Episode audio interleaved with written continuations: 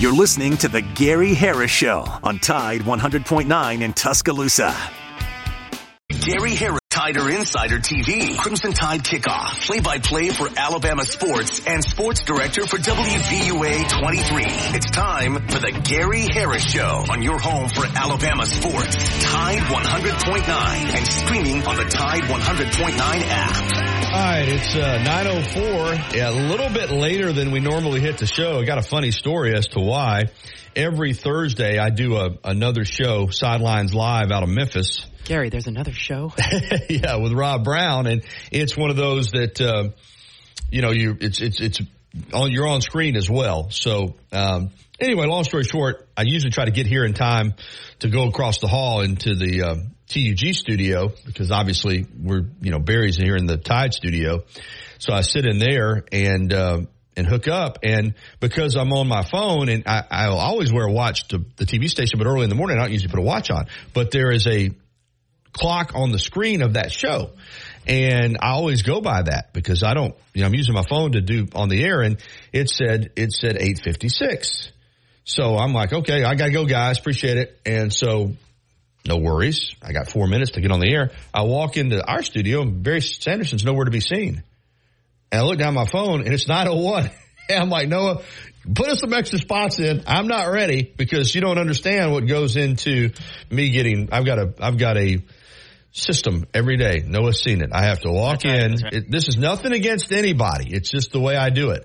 I have to wipe down the microphone, the keyboard, the mouse, even my headphones that I put on that I keep with me. I wipe those down. I wipe down the, the console. I wipe down the chair.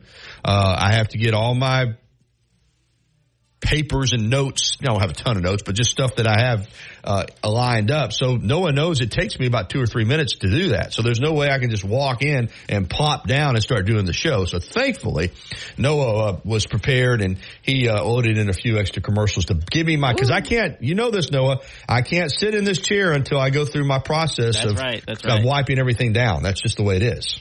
Otherwise, it'd just throw the whole show off. It would. It would. And I wouldn't feel right about, about sitting here. So, uh, but we're good to go this morning. This is the Thursday edition, December seventh, twenty twenty-three, the Gary Harris Show. I'm Gary Harris. Noah Haynes right there on the other side of the glass, manning the controls, taking your phone calls on the First and Main Condos hotline for this first hour. Krispy Kreme Donuts hotline for hour number two at two oh five, three four two, nine nine oh four. You know we want to hear from you, because I don't have any guests here in the first hour. I'll go ahead and tell you that right now. And that this is my fault, because I was in Atlanta Saturday for the game, and Ellis had actually texted me on Saturday and said that he wouldn't be available today uh, because of a doctor's appointment. And I said, that's fine, we'll we'll schedule you for Wednesday.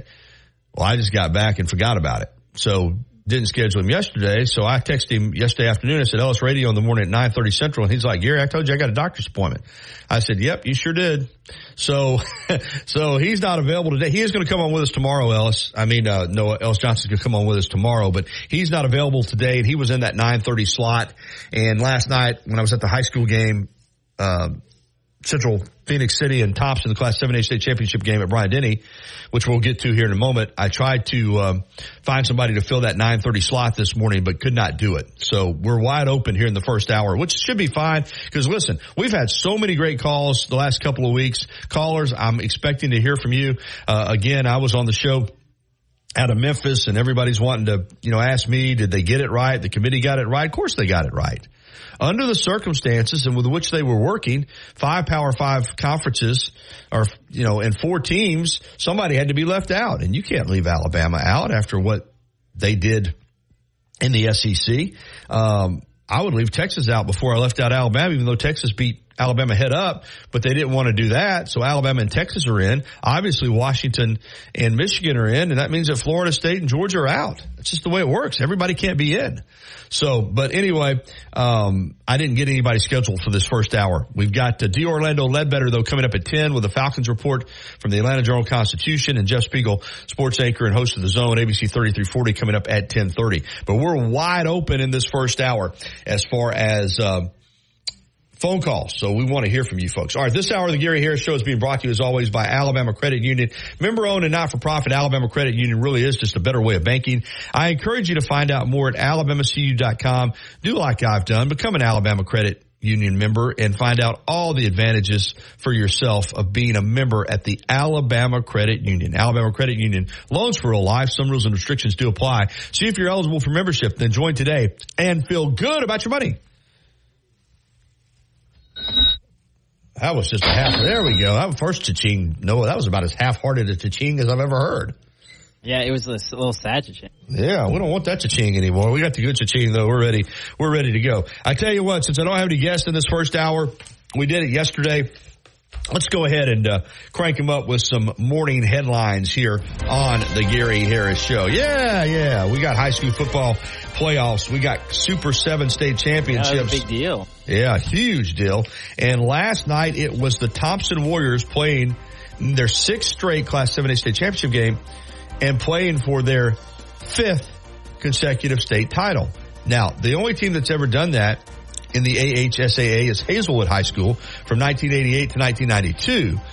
Thompson had a chance to do it last night. Now, the last time team to beat them, kind of sounds like Alabama, Georgia, doesn't it? The last team to beat Thompson in a state championship game was Central Phoenix City. Al, Central Phoenix City did it again last night.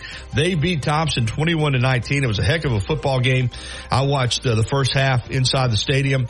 And, of course, the T V station's right there in Bryant-Denny Stadium. So I walked over and watched the first half, and then we got back and watched the second half on uh, television. But uh, I thought that Thompson, you know, give them credit. They hung in there. Look, Central Phoenix City was the better team to me, and they get the win twenty-one nineteen. But a heck of a way to start off the Super seven state championships. We've got one A, three A, and five A today. Three games today and tonight, and then two A, four A, and six A on Friday over at Bryant-Denny Stadium. The seven A champion, though, is Central Phoenix City, coached by Patrick Nix, former Auburn quarterback, of course, his son Bo, a Heisman Trophy finalist uh, from the University of Oregon. And Bo was there last night on the field at Bryant-Denny uh, to support his dad. And, of course, then he'll be heading to New York this weekend for the Heisman Trophy ceremony on Saturday night. He is a finalist along with uh, Jaden Daniels, Michael Penix Junior, and, of course, Marvin Harrison Junior, the wide receiver at Ohio State. Those are the four Heisman finalists. Well, it wasn't just the boys on display, Noah. It was also the girls yesterday. The flag football state championships for the A H S A A. You have two of them. You have the one Class one A through five A, because not every school plays girls flag football, so they break it up. Five classifications. In the one A, five A championship game, it was Winona taking on Montgomery Catholic. This was an unbelievable game. Winona wins it in overtime, eighteen to twelve over Montgomery Catholic. Then in the six A state, six A, seven A state championship game, Central Phoenix City gets the repeat. Their girls team also won the state title, beating Vestavia Hills, the Red Devils, over the uh, Rebels. Twenty-five to nothing was the final score. In Let's go, that girls! One. Yeah. So we had. We, I, I kept saying we had one game. We had three games yesterday too. It's just that two of them were the girls' games. But uh, and and what a great venue Bryant-Denny Stadium is. It's huge now. It, it, you know, you can have a good crowd. I think last night for that seven A game, Noah, we probably had. I bet you we had eight ten thousand people in there. Really? But it, okay. But eight ten thousand people in a ninety-five thousand seat stadium doesn't look like very many. But it was a good crowd. How close were you to the field? Well, I was in the press box. Oh, okay. So yeah, yeah, I could have gone out on the field, but it was, it was kind of chilly last night. Yeah, it, was, it got a little cold. So I sat up there like I usually do in the press box and ate a meal and watched the game in heated comfort, you know, so it was pretty cool. All right, now to college football. The conference office announced yesterday that the University of Alabama football team had three Southeastern Conference individual award winners. Dallas Turner was named the S E C Defensive Player of the Year, while Will Reichard was the League Special Team Player of the Year. Caleb Downs rounded out the group as the S E C Freshman of the Year. All three were selected by the conference coaches. In addition, J C Latham, Justin Aboigbe, Terrion Arnold, Kool-Aid McKinstry, Caleb Downs, and Neyland Hibbett were selected the coach's first team all S E C squad as the Crimson Tide. Of course, um, well, when you win the conference championship, you know you got good players, and that was played out yesterday. And as Alabama prepares for the college football playoff, it appears that Nick Saban will have to work on filling a coaching vacancy on his staff. Alabama outside linebackers coach and special teams coordinator Coleman Hutzler is reportedly set to join Mississippi State staff as its defensive coordinator under new head coach Jeff Lebby. Lebby and Hutzler worked together at Ole Miss under Lane Kiffin, and then Lebby left to become the offensive coordinator at Oklahoma. And, of course, Hutzler left to become uh, the defensive uh, outside linebackers coach and special teams coach at Alabama. It looks like they're going to be reunited. Everything that I hear is that Hutzler will stay with Alabama until the season is concluded. And yesterday, Northridge High School had six student athletes sign letters of intent to compete at the next level. And uh, one of them was really interesting. We'll get to him in a moment. But Harley McNeil signed to run track at North Carolina. Jace Duckworth signed to play golf at Meridian Community College. Anna Winter signed to swim at Boston University. Kate Wilkins signed to play volleyball at Montevallo. Olivia McDaniel signed to play volleyball at Pensacola State. And Jack Sanderson signed to pitch at Auburn. Now, if that name sounds familiar, it should. His grandfather is Wimp. His dad is Barry. And, of course, Wimp Sanderson is still the winningest men's basketball coach in University of Alabama basketball history. Uh, it's an Alabama family through and through, but Jack is uh going to play for the Auburn Tigers. He told W V O A twenty-three Sam Holly, quote, I try not to let that weigh into my decision. I feel like it's kind of my life, and I love my granddad, and he's been really supportive of my decision, and he wouldn't have wanted it any other way, and he supports me in everything I do, so I feel like it's the best thing for me.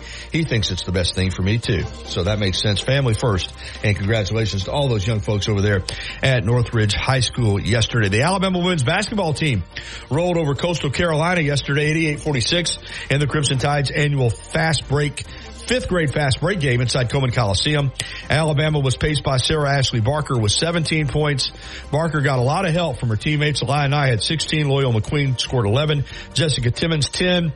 And Deljanae Williams, ten, as the Crimson Tide had five players in double figures. With the win, Alabama improved to eight and two on the season. Next up for the Crimson Tide is a Saturday home game at two o'clock against Stephen F. Austin. On the national scene, the Yankees get it done. They get one of the best players in Major League Baseball, Juan Soto, in a big trade. He's going from the Padres to the Yankees. They got it done late Wednesday night. Now, the deal with Soto is he's only got one year under contract. He's a free agent after twenty twenty-four, so this could be a deal where the Yankees are just going after him for one year. But, you know, the Yankees, it's win now, especially with the way they've gone the last couple of years. And Soto, they get a guy that um, is arguably the best all-around player in the game. I mean, obviously there are others. Clearly, Acuna Junior and, and a number of other guys are in that conversation. But so is Soto, who can hit for power. He can hit for average. He's got speed on the bases. Great defensive outfielder. So it's just one of those things that, um, you know, the Yankees have the have the money and the players to give up. Padres knew that they probably weren't going to sign him after twenty twenty-four, and he's costing a lot, a lot of money. So they make that deal, but it's big, big, big deal for the Yankees. And, you know, they're often the favorites going in, but they have not had the success the last few years that they're looking for. So now they get a guy who, as I said, that combination of patience at the plate, he takes he takes the walks, power, speed, defensively is outstanding. So it's just uh, it's a big pickup for the Yankees. So that's a check of the headlines. It's nine seventeen. We're off and running, as I said, guest-free in this first hour. So we'd love to hear from you. Get those phone lines ringing on the First and Main Condominiums hotline at two oh five, three four two, nine nine oh four. That's two oh five, three four two, nine nine oh four. And we'll be back with more of the Gary Harris Show right here on Tide one hundred point nine F M and twelve thirty a.m. W T B C.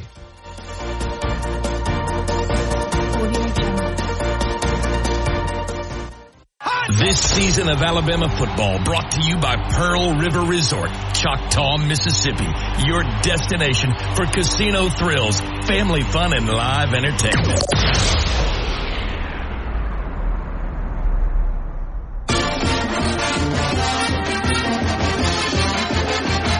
From the University of Alabama, this is Crimson Tide Today. It's a daily update on Bama sports, and it's brought to you by C B N S Bank. Bank anywhere, at any time with C B N S Bank's digital solutions. Managing your finances has never been so easy. Hello again, everybody. I'm Roger Hoover. Alabama women's basketball on Wednesday picked up a win in the fifth grade fast break against Coastal Carolina. Head coach Christy Curry joined us on the radio after the win. This is an awesome environment. I want to thank the school systems and every little kid that got a chance to come today. It's, it's like it gets me emotional because at the end of the day, some of these kids have never been on this campus. And so the opportunity we get to be role models and our kids to play really hard and show them you can do and be anything you want to be, it's a lot bigger than basketball today. So thanks to our promotions and all the school system, and it's a pretty cool environment. So maybe we lost our focus a couple, a little, because it is, it's pretty tough. I, I get mean, it. They were cheering for both teams. I mean, it was the constant, but at the end of the day, today is really, really special. So thanks to our administration, our promotions, and all the school systems, because I'm serious, there are kids that came to Alabama for the first time today here locally. And that's what it's about. It's bigger than basketball today, and I'm glad our kids responded. I'll have more in a moment. C B and S Bank has a long history of stability and a legacy of serving our community's needs for generations. You could say we know a thing or two about tradition. We've been family, community, and financially strong since we began in nineteen oh six. Being a team player is part of our culture. That's why at C B and S Bank, we're proud to sponsor the University of Alabama Athletics and prouder to take the field or court with you. Visit C B S bank dot com today. Member F D I C and Equal Housing Lender. Join us this afternoon for Crimson Drive, driven by NASCAR, streaming live at two p.m. Central on all C T S N social media platforms. Crimson Tide Today is brought to you by C B and S Bank. Crimson Tide Today is a production of the Crimson Tide Sports Network from Learfield. As much as Innisfree has evolved, it will always be that place to escape and have a good time. Whether it's for a game day weekend, to reminisce on college days, or to create new memories, if you're looking for a good time, there's only one thing to do. Head to the Free at nineteen twenty-five University Boulevard. And don't forget about the Lucky Lunch Meet and Three Special. Monday through Friday from eleven a.m. until two p.m. Get a meat and three vegetables for just eight forty-nine. Or for a lighter appetite, try the Lucky Lunch soup, salad, or sandwich combo. I'll see you at the Free. See America. Life doesn't wait for when your finances are in perfect order. It just happens. But no matter what surprises come your way, Alabama Credit Union will be here to help make it affordable with great personal loans, mortgages, and auto loans. They offer an easy application process and fast decisions so you can stay focused on feeling good about whatever life brings your way. Alabama Credit Union will be here to help make it affordable with great personal loans, mortgages, and auto loans. Alabama Credit Union, loans for real life. Visit alabama c u dot com to learn more. Some rules and restrictions apply. See if you're eligible for membership, then join today and feel good about your money. Tide one hundred point nine, Tuscaloosa weather. We're forecasting sunshine and full supply today, the high fifty-nine. Tonight fair with the low at thirty-eight. Tomorrow partly sunny during the day. A few showers are possible tomorrow night, the high sixty-six. Saturday cloudy and mild. A few showers are likely, the high at seventy-one. I'm James Spann on the A B C thirty-three forty Weather Center on Tide one hundred point nine. It's thirty-nine degrees in Tuscaloosa. You see him on W V U A twenty-three covering sports and on Tider Insider T V on Tuesday nights. Don't miss a minute of the Gary Harris Show. Weekdays from nine to eleven on Tide one hundred point nine.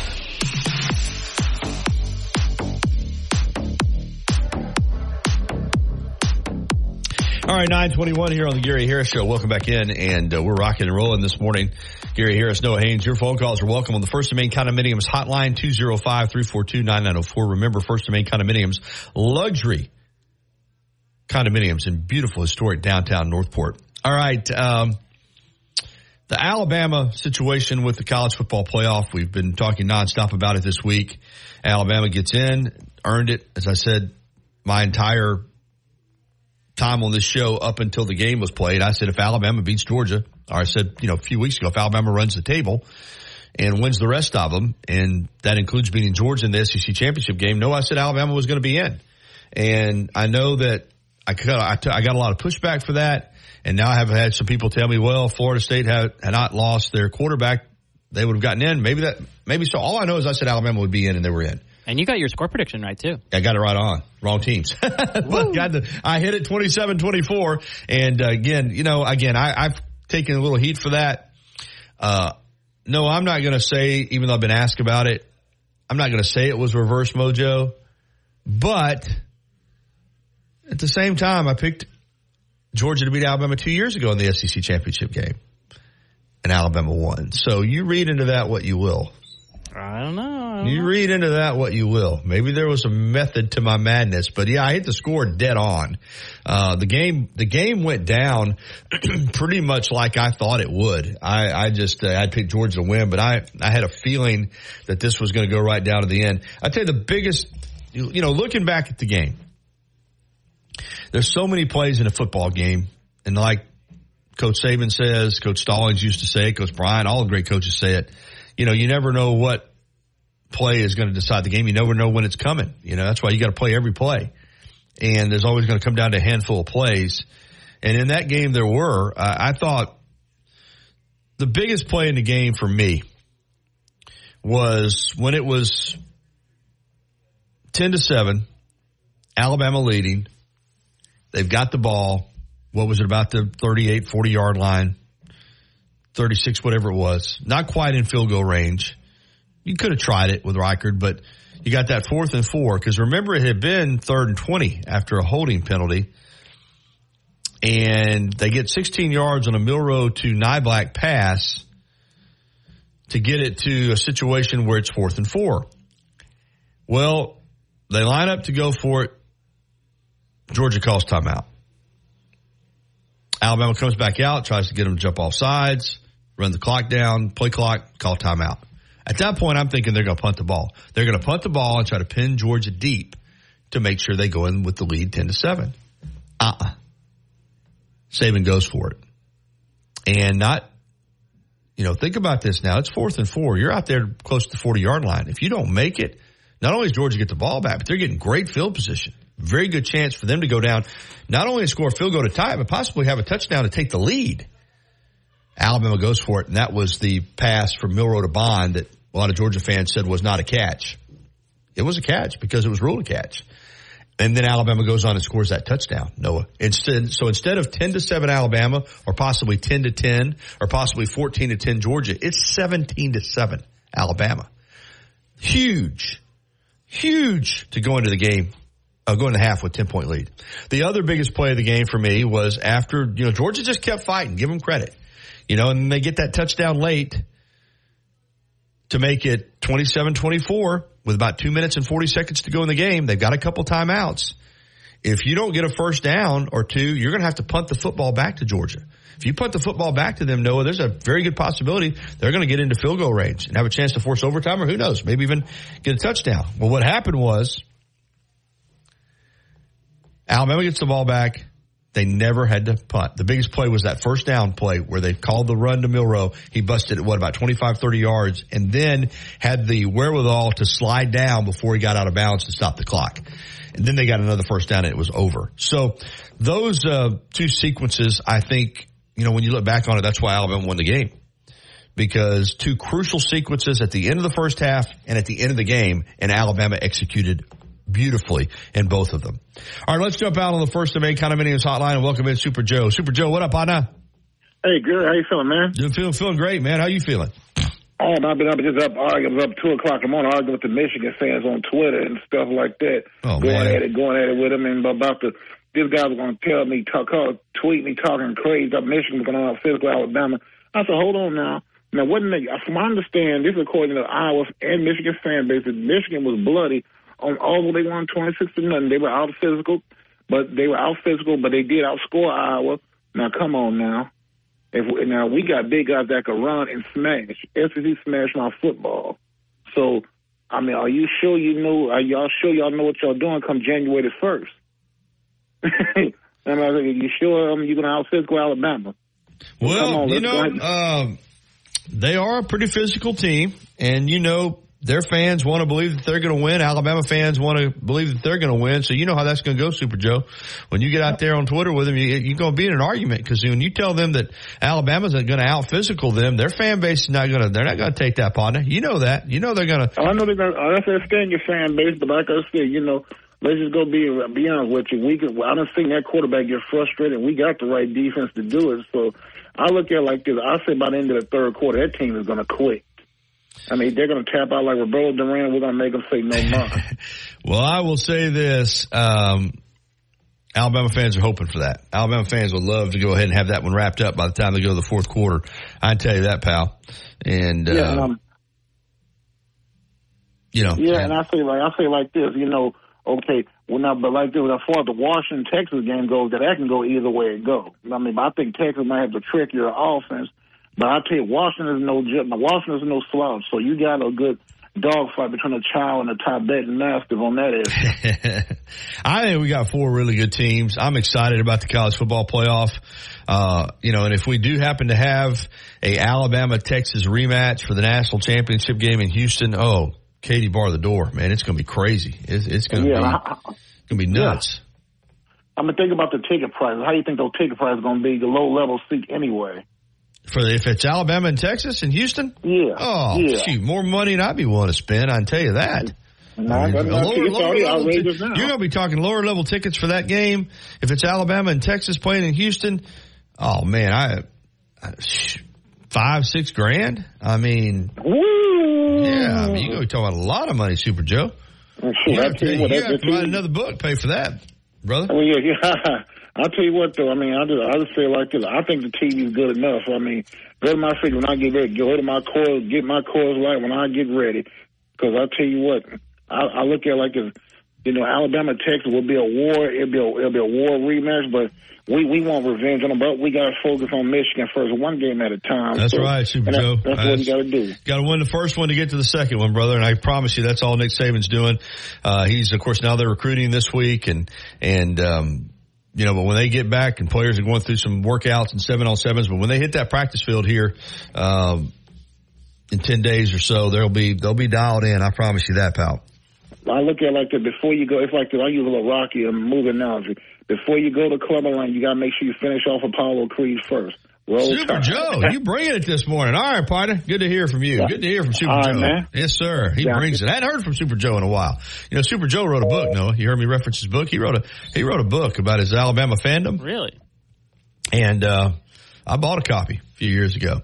And uh he, he used to be an Auburn fan. Not a lot of people know that about Super Joe. You didn't know that, did you? I did not. Yeah, he was once an Auburn fan, but he converted over to the Crimson Tide, and he's happy that that he did it. Now he's one of the best fans out there.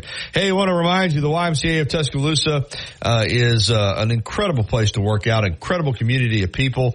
As I often say, I know better than most. I've been a member for over twenty years. Love going over there to the Y M C A, and now they've got that brand new cardio equipment that was installed back on November the twentieth. It is uh, state-of-the-art, man, and um Jeff Knox, the C E O, and the folks there, as I said, I enjoy going as much to just see people and hang out and just a community of good people. It's the kind of uh, atmosphere where everybody wants to get fit and everybody's working, but everybody's courtesy is courteous. You know, there's no, you know, there's no, you know, I don't mean this to sound the wrong way, but, you know, there's no big muscle-headed, you know, guys in there yelling and hollering and no get out of my way. Yeah, none of that stuff. None of that stuff. Just a good community of people looking to get fit. Y M C A of Tuscaloosa, twenty-three hundred thirteenth Street, Tuscaloosa.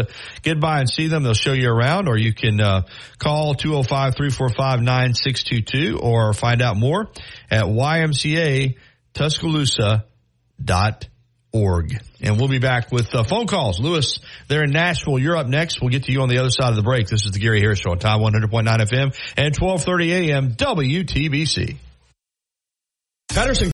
Los Churrascos has been serving Mexican favorites like burritos, fajitas, and quesadillas since nineteen ninety-nine. Their new location is at forty-one hundred Owen Parkway in Northport. And, of course, you can find Los Churrascos in Tuscaloosa at one ten Skyland Boulevard. The bar areas feature big-screen television so you can enjoy your favorite sporting events. Los Churrascos features daily happy hour specials. And for the best Mexican cuisine in West Alabama, remember, the name is Los Churrascos with locations in Tuscaloosa and Northport. Ah, baby. Did you miss any episode on Tide one hundred point nine? Don't worry. All of our shows can be found on Spotify and Apple Music and on demand on the Tide one hundred point nine app.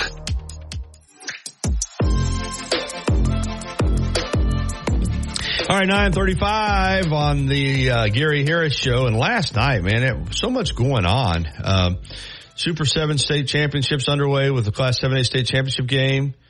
Of course, um, the presidential debate for the Republicans uh, at uh, the Moody Music Building. And then, no, I don't know if you saw it. I was all over social media this morning.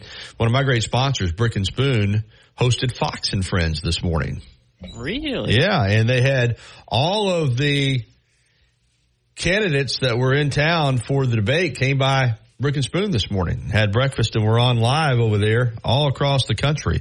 Uh, I was looking at social media, man. It was like, it was, it was happening this morning. And, and what was funny is actually somebody, uh, from Fox, one of their, I guess one of their setup people came to the T V station yesterday I guess, to um, I know because, you know, obviously we're a T V station in town, but they asked to talk to me because they, I guess, knew that I had some advertising with them. And so she wanted to ask me about the facility. And I, you know, if I thought it was big enough, and I said, yeah, I mean, it's, I said, I said, it's about twice as big as our newsroom. And I said, it's, there are no columns or anything. So it's kind of wide open. And so, um, so yeah, I guess they were, you know, doing their little checkout, uh, checkup team and wanted to ask me since they knew I was very familiar with the place. And I said, yeah, get on over there to Brick and Spoon. Absolutely. Plug it, plug it, plug it. Yeah. How cool was that? All right. I'll tell you something else is cool. And that's, uh, Lewis. He's one of our great callers from up in uh, Music City. And uh, he's on the First and Main Condos hotline. Good morning, Lewis. Good morning, Gary. Well, thank you very much. I appreciate that. You know, I saw where last night M T S U lady basketball team, uh, beat the Lady Vols, which, I'll tell you, man. Did they? Did they really? Tough. M T S U yes, beat Tennessee. Did. Yeah. Whoa! They did. What a big I was that? Was that in Murfreesboro or Knoxville? I, you know, I think it was. If I might have heard this wrong, I think it might have been a tournament in Huntsville, but now I may have that wrong. But I, I, I they did beat him, and I'll tell you, man, replacing a legend like Pat Summitt, yeah, it's tough. I want Coach Saban to enjoy his job. He looks great. Hang in there, Coach, many more years. Did you, Gary, did you see where a, a recruit gave him a Christmas ornament that said world's greatest coach? Yeah, that was Dre Kirkpatrick Junior That was Dre Kirkpatrick yeah, Junior Yeah. That, that's right. A, a top recruit. Yeah. Um, and he's a, he's a, at a great bloodline with his dad. So maybe, maybe he'll uh, sign with the tie, but you know, Coach Saban seems like he's big smile on it. He's having fun this year with the way this team's come around, with the talent. Hopefully, we can hang on to with all this craziness with uh, transfer portal. But we've got we got a young team. I think he's enjoying it. I think he's hopefully going to uh, hang in there for quite a while. And Gary, that's that's all I got today. Love the show, man. All right, thank you, Lewis. I looked that up. Yeah, not only did Middle Tennessee win the game over the Lady Vols, they won it. Um, they won it seventy-three to sixty-two. So it wasn't like it was a, a down to the wire. And um, Lewis said he thought that was at a tournament in Huntsville. So I want to pull. I'm interested in that now. Yeah, it sure was. That was at a tournament up in Huntsville. Um, what a win for Middle Tennessee um, to knock off the Lady Vols seventy-three sixty-two in Huntsville, Alabama. Man, I, I just uh, uh, that's that's a huge win for Blue Raiders ladies basketball. Um, yeah, I'm, I'm pulling up some info on this now just because that's that's that's uh, that's interesting to me. I know you know Blue Raiders are a pretty good program. Yeah, they won uh, won the game. It was twenty to twenty after the first quarter. It was thirty-seven thirty-three at half.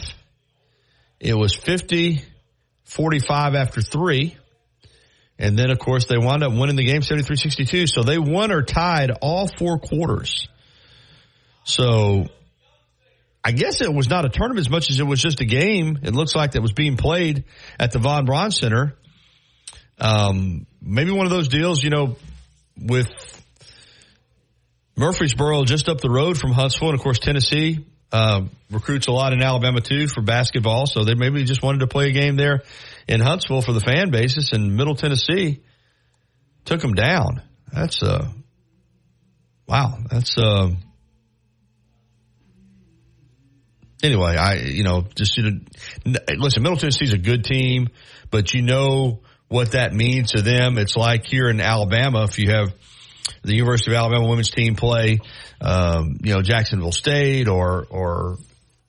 you know, North Alabama or Troy and lose, uh, you know, that's going to be a huge win for them. And it's even more so because of the history and tradition of the University of Tennessee. So a big win for Middle Tennessee last night up in Huntsville over the Lady Vols. Of course, I mentioned already Alabama blew, had a blowout win over Coastal Carolina yesterday in that fifth grade fast break game, which is a fun atmosphere. They bring all the fifth graders in from all over West Alabama and, and the schools, and, and they play that game right there, and uh, unbelievable atmosphere and a big win for the Crimson Tide. All right, it's nine forty-one here on the Gary Harris Show, two oh five, three four two, nine nine oh four if you want to join me on the First and Main Condominiums hotline. All right, getting back again because, uh, listen, we're going to be talking Alabama football um, in depth now and till they play in the Rose Bowl on January first. And Jalen Milroe is one of the great stories in college football this season, and he continues to be one of the great stories. Now, no, he's not going to New York for the Heisman, the four finalists or uh, Bo Nix, Michael Penix Junior, Jaden Daniels, who I think will win it, and Marvin Harrison Junior, the wide receiver from Ohio State, who will be there. He's a finalist, but he has no shot. It's going to be one of the quarterbacks, and uh, I think that the West Coast votes will be West Coast vote will be split some between Nix and Penix Junior, and I think the southeast uh, portion of the vote, uh, eastern half of the United States portion of the vote, is going to go strongly toward Jaden Daniels. So I think Jaden Daniels is going to become the third L S U player to win the Heisman Trophy, joining Billy Cannon and, of course, Joe Burrow. And now it will be, in my opinion, Jaden Daniels. So two of them quarterbacks, of course, Billy Cannon. You got to go way back there, but what a great player, one of the great uh, athletes and and uh, big play stars in the history of the Southeastern Conference. If you don't know about Billy Cannon, look him up sometime. And speaking of great legends from the S E C, I did not get to see this last night, Noah. I meant to record it at home, but I'll, it'll run again. The uh, latest uh, S E C storied piece is on Bart Starr, America's quarterback, the former great uh, Alabama quarterback, and of course, you know, more famous for winning five, I think five world titles with the uh, Green Bay Packers, including the first two Super Bowls. Uh, that was on last night, S E C Storied, and it'll be on again. I'll be looking to get that recorded and watch it. Of course, Bart Starr, one of the great gentlemen of sports as well. And, um, you know, when you talk about the S E C and you talk about football, it just seems like Alabama's always intermingled in just about any conversation that you have, because it is Dixie's football pride. It is the Alabama Crimson Tide, and it is all the national championships, all the S E C championships, and already added another S E C championship this year, and now looking for another national title. All right, it's nine forty-three here on the program. One final segment to get to in this first hour. And uh, when we come back on the other side, I'm going to talk some Bama basketball, the men's side of it, because the Crimson Tide is um, is good. We know they're good. The question is how good? Well, we'll find out much more this weekend when they play Purdue, and then the next three games are Purdue, Creighton, and Arizona. Three top ten teams for Alabama. Will they win all three? Will they win two or three? Will they win one or three? Will they win any of those three? We'll discuss that next right here on Tide one hundred point nine F M and twelve thirty A M W T B C. It's the holiday mystery sale at J- Tide one hundred point nine Tuscaloosa weather. We're forecasting sunshine and full supply today, the high fifty-nine. Tonight fair with the low at thirty-eight. Tomorrow partly sunny during the day. A few showers are possible tomorrow night, the high sixty-six. Saturday cloudy and mild. A few showers are likely, the high at seventy-one. I'm James Spann on the A B C thirty-three forty Weather Center on Tide one hundred point nine. It's thirty-nine degrees in Tuscaloosa. You're listening to The Gary Harris Show. Oh, for Alabama sports, Tide one hundred point nine, and streaming on the Tide one hundred point nine app. All right, nine forty-six. Welcome back into the Gary Harris Show. Hey, it's uh, the holidays, obviously, and for the uh, man in your life, if you're a lady or if you're a man and you just want to look your best, uh, you certainly need to get by and see Tom at T-Town Menswear and T-Town Gallery in the University Mall. Their line of menswear, let me just say this, no, this is how, how strong it is. Jalen Milroe, Isaiah Bond, uh, when they, when they get ready to go to a game, where do you think they get their suits? T-Town Menswear and T-Town Gallery in the no University way. Mall. Yeah. Wow. Absolutely. Absolutely. That's so. How do you think I was able to give away Noah Haynes autographed items and Jalen Milroe autographed items? Because they sign them for Tom when they're over there in the store picking out a great suit. Ooh. How about okay. that? So, you know, if, you know, if Alabama football players want to look their best and they want to see T-Town Menswear uh, and T-Town Gallery University Mall, then think about what Tom and the folks can do for you to look your best for the holidays. Get by and see them right there inside the University Mall. All right, Bama basketball. And this is a good team, a really good team. They're sitting at six and two. Um, they did have that home court win streak snapped not long ago against Clemson. They have rolled over Morehead State, Indiana State, which is a good team, beat South Alabama one oh two forty-six, rolled over Mercer. The first four games against those opponents, Alabama was averaging one hundred points a game. But then They ran into a really good Ohio State team down at that Emerald Coast Classic in Destin. They lost. They came back and bounced back and beat a good Oregon team. Then the one that kind of sticks with everybody is at home in the S E C, no, the A C C S E C Challenge, and they got bullied by Clemson and lost that game eighty-five seventy-seven at home. Did not play well. Clemson just was more physical. Clemson dominated in the paint. Of course, Alabama came back on Monday night and beat Arkansas State eighty-nine sixty-five. But now with what they're about to face, this is this is some tough stuff now. I'm just going to tell you. This Saturday, as part of the Hall of Fame series, they're going to play Purdue in Toronto, Canada. twelve thirty Central Time. The game will be on Fox. Purdue, I think, currently, let me pull up the rankings. I think they're, they've been number one. I think they're currently number four. Let me pull up um, the latest poll because I want to make sure I use the latest poll numbers for these teams because I know Arizona's number one. And Alabama's going to get their crack at them here soon.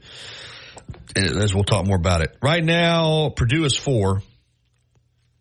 So, so listen to this. Alabama is going to play the number four team in the country on Saturday in Toronto. Then the next Saturday, they're going to play the number ten team in the country, Creighton, in Omaha, Nebraska. That's part of the Hall of Fame series. So they'll be playing in Creighton's backyard. They got to play Purdue up in Canada. Then on Wednesday, December twentieth, as part of the Hall of Fame series in Phoenix, they'll play Arizona, which is the number one ranked team in the country.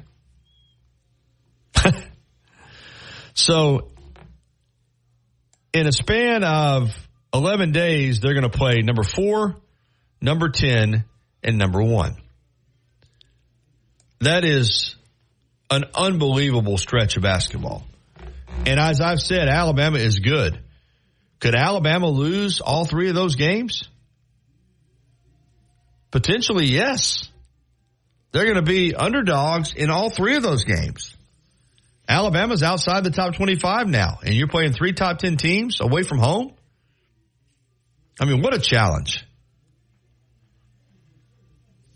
But it will give them an opportunity. There's no way in the world that Alabama will go into the Southeastern Conference portion of its schedule not being battle-tested. Again, let me let me rattle this off. This is the way Nate Oates likes to do it. Listen to who they will have played by the time they open S E C play at Vanderbilt on Saturday, January the sixth. Let me let me let me rattle this off for you folks so you'll know. They will have played, as we've already mentioned, a really good Indiana State team. They will have played Ohio State, Oregon, Clemson, Purdue, Creighton, Arizona, and a good Liberty team in that C M Newton Classic on December thirtieth. Now, not to mention the other teams that they played, but what a incredibly tough pre-conference schedule. Now, the problem is they're sitting at six and two right now. You you definitely want to win some of these games. I mean, if you were to say, let's just say, for argument's sake, they lose Purdue to Purdue, they lose at Creighton, and they lose at Arizona. You're six and five. Then you come home against Eastern Kentucky. You win that one. You're seven and five. You beat Liberty. You're eight and five. That's not a great record going into S E C play. Three games. But when you look at those losses, I mean, I don't know. The term quality loss is a weird, a weird term for me because the idea is to win. But those would be quality losses. In other words, those would be losses to really good teams. Now, if you win one or two of those, woo. It's just disappointing to me. I, because I, I, I don't see them winning more than one of these next three. I'm just being honest with you. I'd like to see them get one of those three. But the loss to Ohio State and the loss to Clemson are, are, are, are disappointing. I think Alabama should be eight and oh right now. I think they should be eight and oh, and instead they're six and two. And if they're eight and oh, it gives you a little bit of, you know, it gives you a little bit of room to play with in terms of your record, in terms of your schedule. Um, but they're not. They're six and two. And you don't want to come out of this three-game stretch six and five, but that is a possibility. And that's not a knock on Alabama. As I said, I, I believe Alabama's a really talented team, a really good offensive team. Defensively, they're a work in progress. And physically, they don't have the kind of bodies in terms of big physical style players that they're going to be going up against in these next three games. And they miss Charles Bediako a ton. Miss his rim protection. I mean, you're talking about a seven-footer that he was the last line of defense, and I don't think that anybody this time last year expected Charles Bediako to go into the draft last year, but he did. And now he's with the San Antonio Spurs. If he had come back to go along with the other pieces that they have, this team might be, probably would be eight and oh. But he left along with Clowney and obviously Brandon Miller and others. But this is still a really fine basketball team. But they're going to be tested in a way that uh, not many teams get tested like this. Not many teams play the schedule that Alabama is playing ahead of their conference schedule. I like it. I love it. I think it's. I think if you want to be elite, you play elite teams, not just in your league, but outside your league. You're acclimated to that type of basketball. You're not, you know, when you get in the, I remember there were a time, you know, in the S E C where most teams would play a really soft non-conference schedule. And then you felt like they got into the N C double A tournament sometimes and they were, you know, they just weren't acclimated to playing outside of their own league, playing those types of teams, the North Carolinas and the Dukes and the Indianas and and the U C L As. And that's not the case for Alabama basketball. They're going to be ready for all those teams. All right, Noah, tell us a little bit about the uh, big uh, Elvis impersonator uh, concert that's coming up. Well, this is going to be a fun show. Yeah, for sure. So it's going to be next Friday. So Friday, December fifteenth, uh, seven p.m. at Druid City Music Hall. They're going to be having an Elvis, uh, like a Christmas show. So he's going to, he's going to be singing so this Elvis impersonator, Jerome Jackson, who is a very talented performer. He's won like a, a ton of awards for being an Elvis impersonator. And, uh, he's going to be performing Elvis songs, some Elvis Christmas songs, and it's going to be a grand old time. I know last year whenever they did it, I was there. They, like, packed out the whole place. So druid city music hall dot com. Tickets are twenty-five dollars a person, and uh, that's where you can find them out next Friday, December fifteenth. Talking about celebrating the holidays, yeah. That's the way to do it in style right there. So, all right, well, we're winding it down for this first hour. This hour of the Gary Harris Show has been brought to you by Alabama Credit Union, my good friends at uh, the credit union, Steve Swafford, Tommy Cobb, the whole crew there, man. Uh, outstanding people, great organization. I'm glad to be a part of it. I'm glad to be a member, and I'd love for you to join me. Become a member at the Alabama Credit Union. Find out more at alabama c u dot com. All right, in the second hour, we were guest-free this first hour, but we'll have uh, we'll have some good guests in hour number two, starting off with the Falcons Report with D. Orlando Ledbetter. Hey, Atlanta, I don't think they're a great football team, but they're the leaders in the N F C South. They are the team to beat. And uh, the Falcons uh got a big win this past Sunday against the Jets, and they'll look to keep it rolling. We'll have the latest from D. Orlando Ledbetter to kick off the second hour of the Gary Harris Show. All right, Gary Harris, Noah Haynes, one hour in the books. We got another hour on the way, plenty of more Alabama football talk as well. So keep it dialed in right here for the second hour of the Gary Harris Show.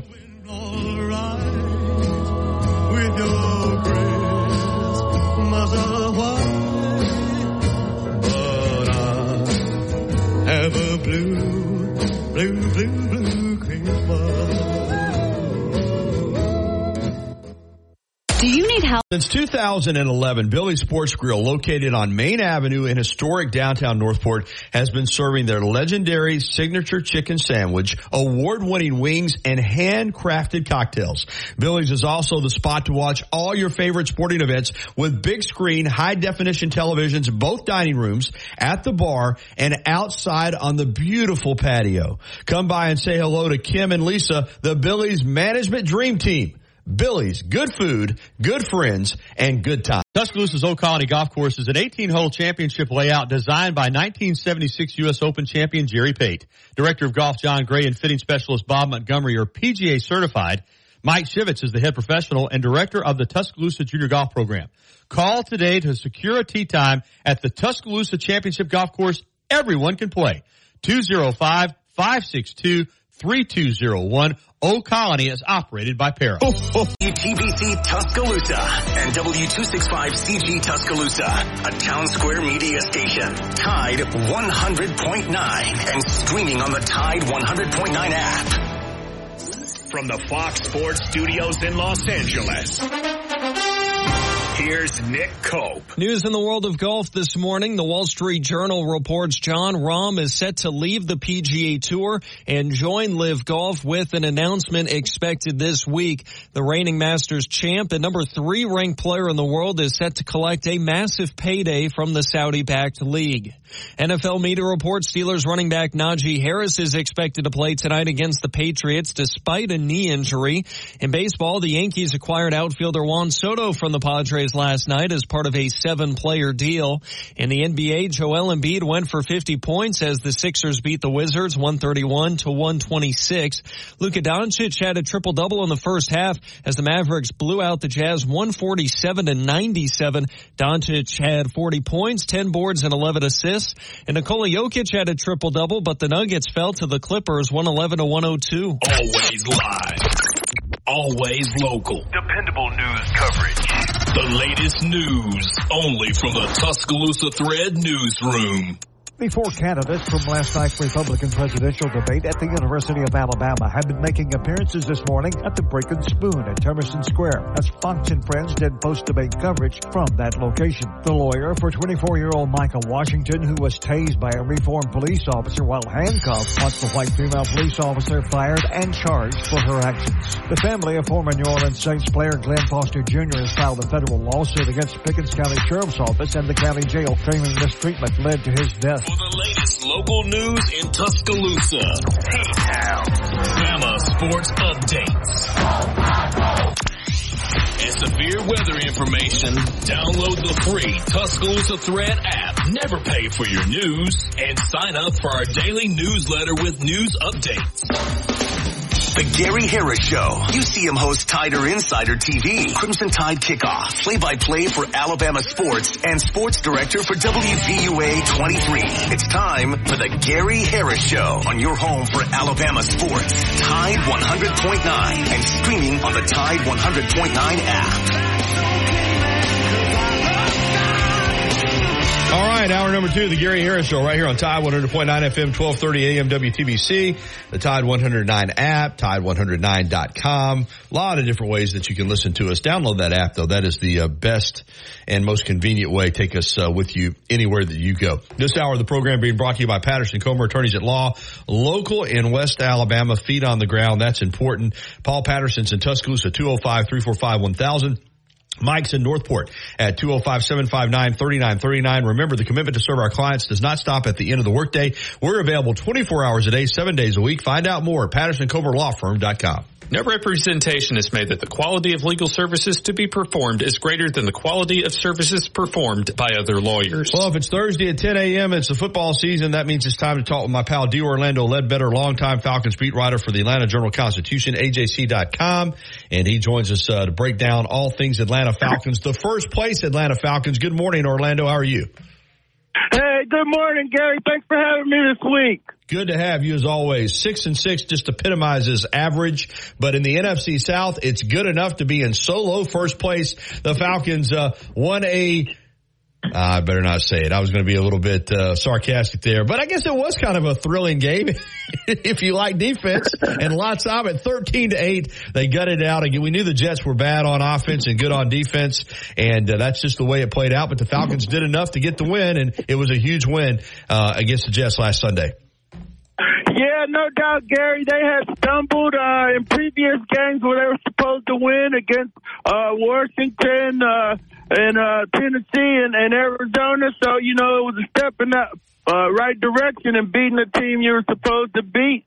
Uh, punt fest, a lot of punts there, but uh, uh, in the rain up there. But they pulled out the victory and get to keep moving here with five games to play. Got a one-game lead over the Saints and the Bucs. Yeah, and a huge game coming up uh, against the Bucs. Uh, but let's, yeah, you know, of course you can't. It's no would as a could and should as in football. You are what your record says you are. Parcells said it. I agree with it. But, man, when you look at who they've been able to beat, they were able to beat the, the Packers. They were able to beat Houston. Um you know, they beat Tampa Bay already once.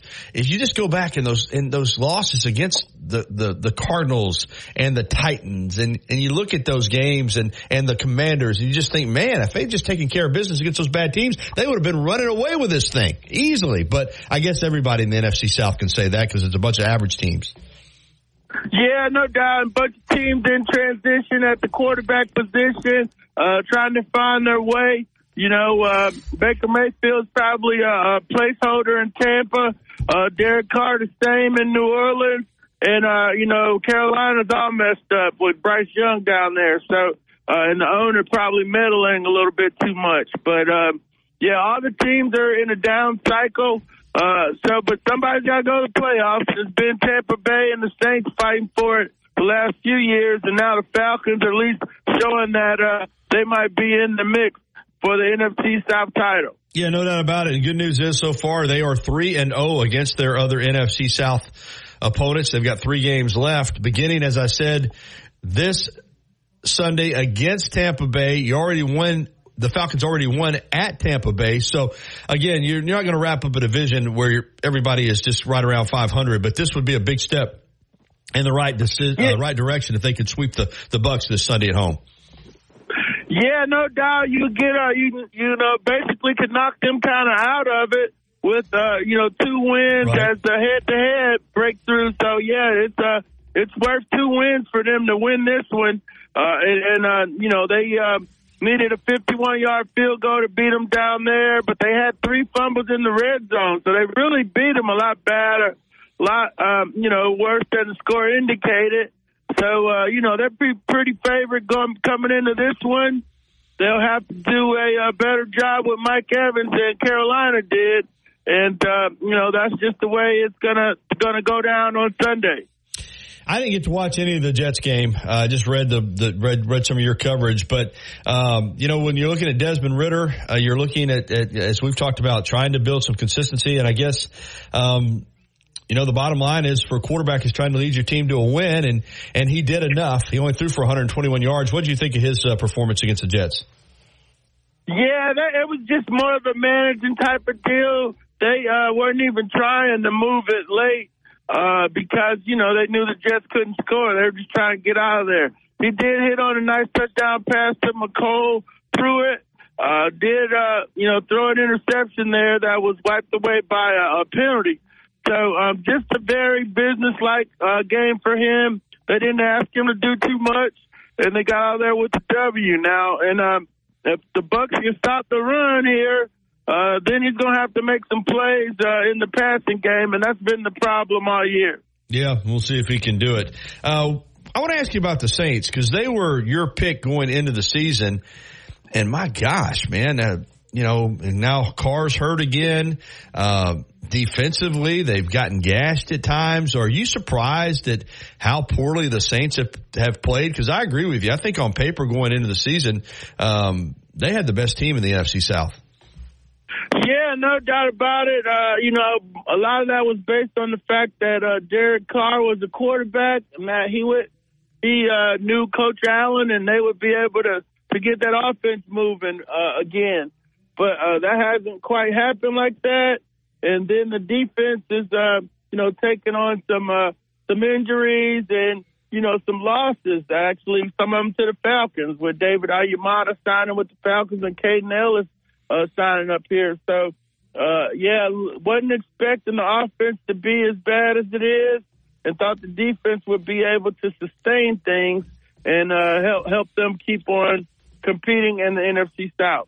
When you look at the schedule the rest of the way out, I, I think the Falcons are going to win Sunday. I, I'll ask you in a moment what you think, but uh, let's say that they, they do. Um, and, again, the Saints having their own issues. Do you still it, – it still feels like to me – that it'll come down to that final Sunday with the with the Saints and the Falcons, though, for this division. Does it to you? Yeah, because, um, you know, the Falcons and the Saints both have the same uh, uh, schedule, strength of schedule. Tampa Bay has the hardest schedule left. Um, you know, the Falcons could probably lose to the Colts here in a couple weeks. Uh, you know, they should be okay against the Bears. And then I will give them, you know, a three Uh, three more wins. I'll have them at nine and uh, seven going into that last game and needing that one to, to wrap up the title. So uh, that's definitely uh, what the uh, league probably had in mind when they were drawing up the schedule. What do you think about Sunday? Uh, Falcons already, as we said, won once over the Bucks in Tampa. Now they get them at home. Of course, again, with this Falcons team, I don't, you know, you never, ever take anything for granted. But as I said, I they should win this game, in my opinion. What do you think, Orlando? Yeah, I think they should win the game also, Gary. Uh, you know, that they, they uh, uh, got to do what they can do well, and that's run the football and play defense to keep them out of the uh, end zone. They have two straight games without allowing a team to score a touchdown. And uh, when you do that, you got a chance to at least field goal them to death with uh, Younghoe Koo. And uh, maybe you hit a big play or two and, uh, you know, pull out the victory. Yeah, you haven't seen a lot of big plays. Uh, Jonnu Smith had the sixty-yarder there a couple weeks back. But uh, need to see Bijan when he gets in the open. Let's see him take one to the house here or there. Uh, but, um, you know, that's the way the formula to beat uh, Tampa Bay is going to be to run the ball and play good defense. Orlando, let's go around the, the N F C for a moment here because it's such an interesting uh, conference this year with with re- really, I think, three uh, marquee teams with the Eagles, the Cowboys, and the forty-niners. And the Lions are, are certainly trying to make an argument, but I still think they're a little – Uh, maybe a notch below those three teams. Uh, Eagles had uh, their, their schedule's been tough. They played three games in thirteen days, culminating with the forty-niners, who had been on a ten-day break coming into Philly last week, and the forty-niners just took them to the woodshed. Now the Cowboys host the not Eagles. Uh, Eagles are still ten and two, but the Cowboys are nine and three. The Cowboys could swing this division, it feels like, with a win on, on Sunday at home. Uh, h- how do you see that matchup? Yeah, I think um, – I think the Cowboys will be favored or should be favored to win that one. Dak is playing really good right now. Uh, I was watching some of the clips this morning where he's, uh, you know, making the right reads and making quick throws and being real decisive, you know, not uh, holding on to the ball too long and getting into trouble. So he's uh, trusting his receivers, taking his check downs. Uh, you know, he's looking for CeeDee Lamb, of course, but when he's not there, he doesn't have a problem with getting it to Brandon Cooks or to the running back. So uh, that's a big step forward for Dallas. Then you, you put a running game with it and get a lead, and then you could uh, uh, send Micah Parsons and the guys after the quarterback. So that's been, uh, you know, it's been fun watching them develop this season and turn into one of the league's top teams. And for the forty-niners, of course, they hit that stretch where they lost a few games, but when they're healthy um, – and, of course, I you know I still don't want to discount the, the Eagles either. I still think the Eagles in the playoffs, if they can get the home field advantage, are going to be hard to handle. But that was an impressive performance the forty-niners put on Sunday uh, in, in Philly. Um, who do you think is the best team in the N F C right now? Yeah, I think it's the forty-niners. Um, they got over those uh, issues. And then picking up Chase Young to play opposite yep. of Bosa yep. really makes that defense formidable. So, uh, yeah, I think that beatdown of Philly was legit, and we're going to, uh, you know, just see a matter of if they can stay healthy here. Uh, and, and Kyle's got to keep his running back rotation together because he's going to run the ball, and that makes Brock Purdy go. So, uh, but, yeah, I think getting Chase Young at the trade deadline was a great move by John Lynch and the forty-niners. And I was looking uh, – you know, there'll be some battles in the playoffs, you know, with Detroit, Dallas, and the Eagles, and whoever else can get through, the Falcons, Packers, or Green Bay. But, um, yeah, right now San Francisco's looking like a cut above everybody else. In the A F C, um, it's a little more log-jammed, and I think a little more open to debate. Like I said, I think you got those three teams in the N F C. In the A F C, you, you know, there's five or six teams you can make an argument for. Uh, you What's surprising is you look up in the A F C East, Orlando, and and the Dolphins uh, are nine and three. They got a three game lead on the Bills. I, I mean, I still can't figure the Bills out, how you can have that much talent and be at five hundred. Uh, but let's just talk about that division. Are you surprised with the way the Bills season has played out? Yes, I am. Uh, I thought um, Ken Dorsey would do a good job as the coordinator there. That, that hasn't been the case, and he got fired. Uh, so yeah, offensively, you got, uh, you know, you got some questions to, uh, answer. You got to respond there, uh, because, you know, Sean McDermott's a defensive coach. So they should have had a better succession plan when Brian Daboll was leaving. Uh, they didn't, and it's, uh, costing them, uh, uh, you know, a season here because, uh, you know, Stephon Diggs was acting out last year. So at some point you got to get more weapons or, or uh, you know, uh, uh, do it a different way. They didn't figure that out. And now uh, Miami's coming, and they got a, a you know really good job, really doing a really good job down there. Of course, New England's falling off, and the Jets lost Aaron Rodgers. So uh, that division is uh, you know all Miami right now, and uh, it's exciting to watch them play. A F C South, um, boy, the Jaguars.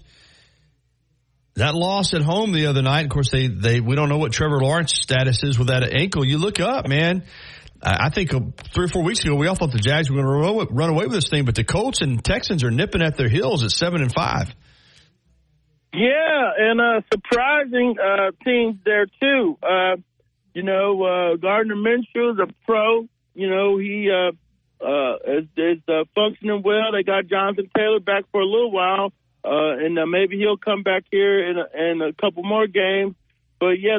A good uh, football team, good solid football team. They left in uh, uh, Indianapolis, and the uh, D'Amico Ryans is doing a great job in Houston.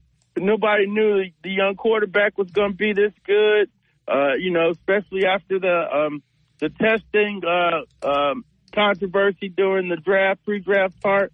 Uh, so yeah, Houston is definitely uh, on the come. The Colts are definitely uh, on the come, and. Uh, And the Falcons coach here in a couple of weeks, uh, they were able to beat Houston, mm-hmm. uh, lost to Tennessee, and then um, you know they lost to, to Jacksonville. And they're in their you know playing the A F C South, they got all the Colts to be the last one, and so far they're one and two against that division. Yeah, it's just I tell you what, we were set up for an amazing stretch run uh, in the A F C because I didn't even mention the Ravens and and the Chiefs, and the Chiefs not you know good, but they don't seem to be what they've been. One final question: is this Belichick's last season in New England?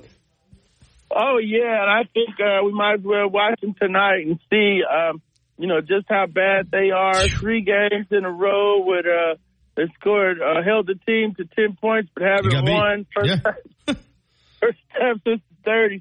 So, um, yeah, all good things must come to an end. And uh, Belichick in New England is about to wrap up here. Looks like it. All right, awesome stuff, Orlando. And um, fill the listeners in on where they can find you. Yeah, I'm at uh, on Twitter at D Orlando A J C. Our website is A J C dot com, and our Facebook page is Atlanta Falcons News Now. Thank you. Thank you, Orlando. Have a great day, buddy. All right. You too, Gary. All right. ten seventeen here on the Gary Harris Show. We got Jeff Spiegel coming up at the bottom of the hour. Coming up next, though, we'll have more phone calls. Cowboys on hold. Cowboy, we're going to get to you on the other side. This is the Gary Harris Show on Top one hundred point nine F M and twelve thirty A M W T B C. Patterson Comer is dedicated to serving our house. If you haven't already, you've got to try Tuscaloosa's unique breakfast, brunch, and lunch concept. Brick and Spoon, downtown Tuscaloosa, Timerson Square. It's fresh food with a Cajun flair featuring a full bar with build-your-own Bloody Marys and mimosas. Open daily, seven a m until two p m Available for after-hours events, rehearsal dinners, receptions, and birthdays. They offer brunch and lunch catering. Call Brick and Spoon at two oh five, three four five, five five five one for more information. It's the Tide one hundred point nine, Tuscaloosa weather. We're forecasting sunshine and full supply today, the high fifty-nine. Tonight fair with a low at thirty-eight. Tomorrow partly sunny during the day. A few showers are possible tomorrow night, the high sixty-six. Saturday cloudy and mild. A few showers are likely, the high at seventy-one. I'm James Spann on the A B C thirty-three forty Weather Center on Tide one hundred point nine. It's forty-eight degrees in Tuscaloosa. Want to jump into any of the shows? Call Tide one hundred point nine right now at two oh five, three four two, nine nine oh four. Will somebody answer that damn phone? That's two oh five, three four two, nine nine oh four.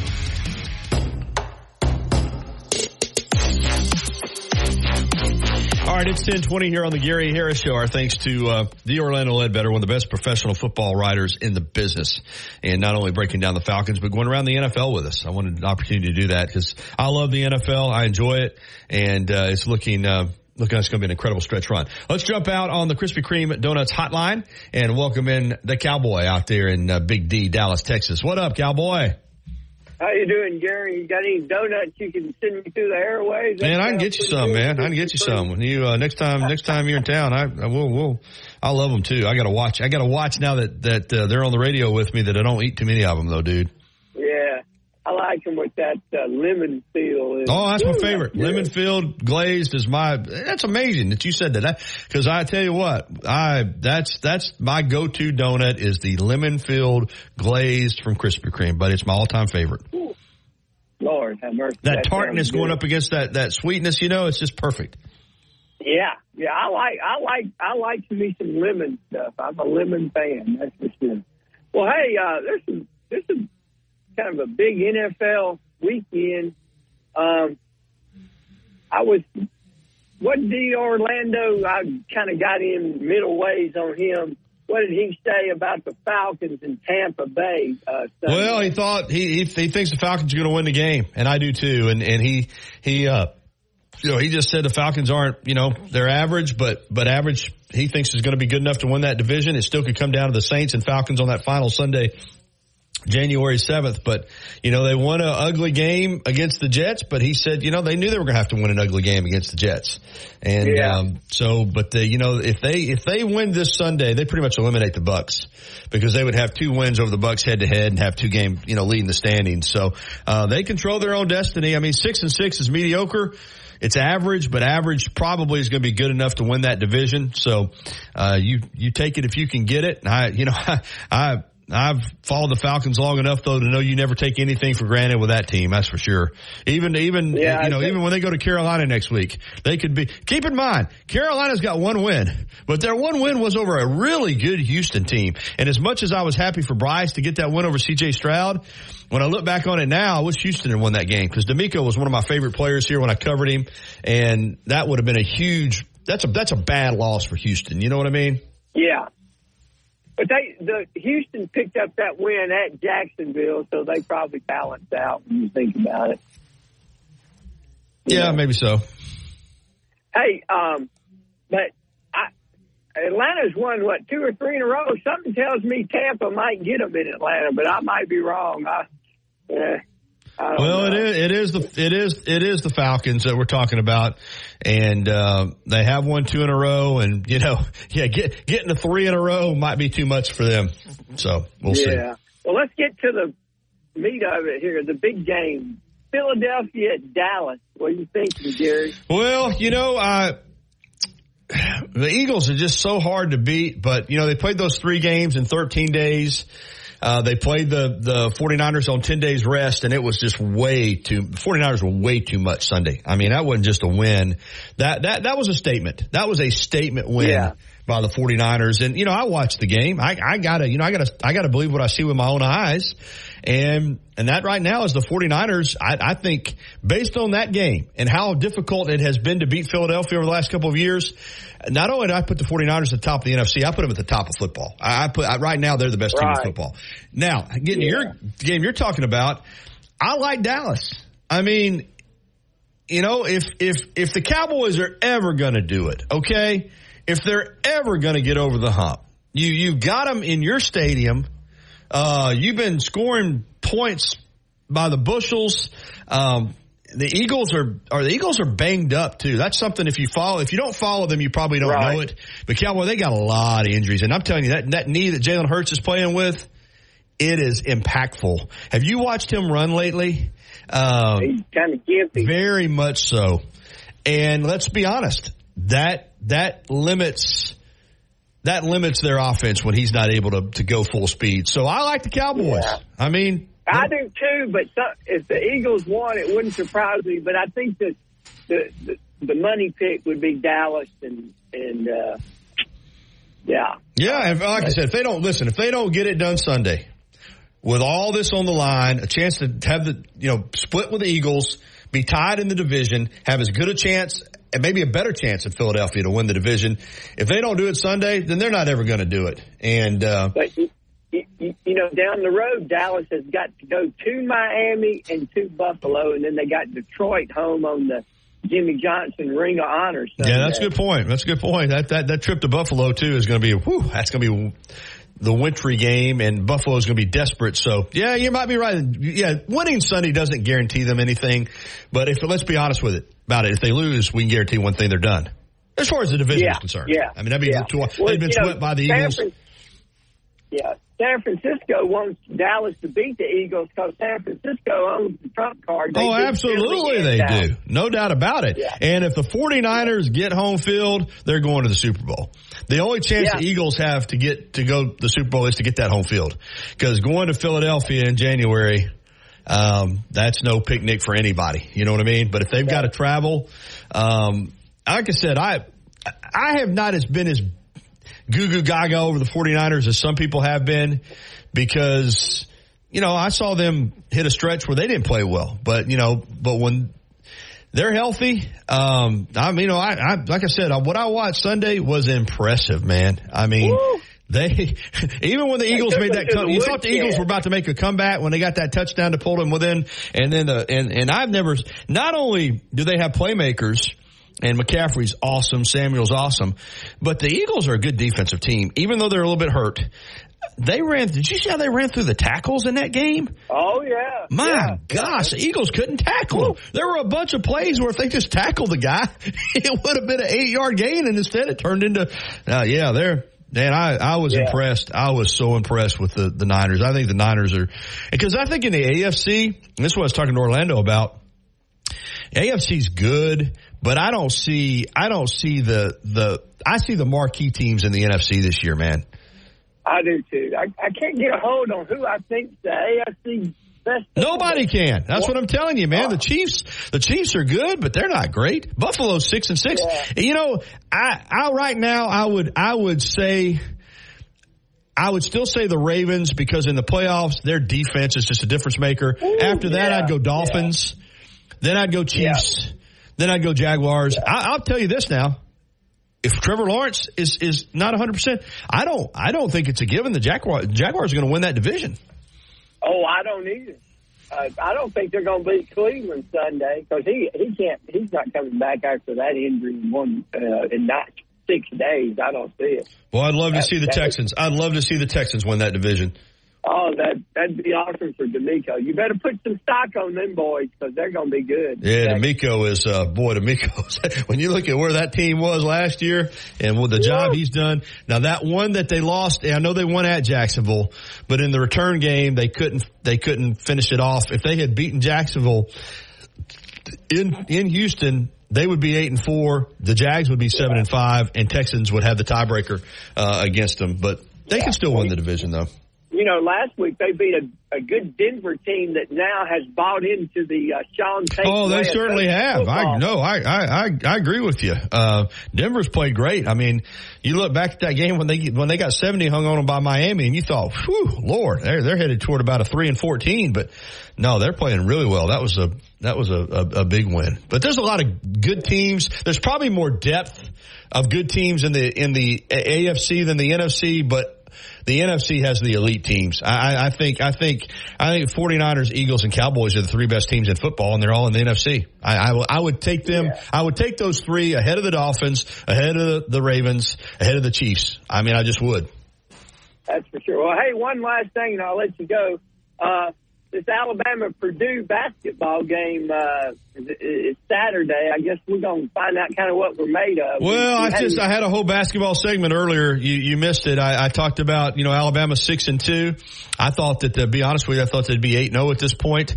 They got pushed around by Ohio State. They got pushed around to Clemson, and now they're about to face three of the most dominant low post teams in the country: Purdue, Creighton, and Arizona, three straight games, all away from home. They'll play Purdue in Toronto. They play Creighton in Omaha, and they play Arizona in Phoenix. I just said there's a very real possibility that they lose all three of those games. And that's not – and Alabama's a good team. I'm not saying they're not a good team, but you're talking about playing number four, number ten, and number one back to back to back, and all three of those Woo! teams have what Alabama's going to struggle against: experience, size, and power in the post. I just don't know that they can guard these teams down low, man. They got to get Pringle back. Uh, to have yeah. any shot. Yeah. And you, they're just yeah. going to have to find a toughness and a, a, a willingness to mix it up down low, because if you let Edey, and I say easier said than done, but if you let him get where he wants to get and catch the ball down there, you can't stop the guy. You're either going he's either going to score or you're going to foul him. You know what I mean?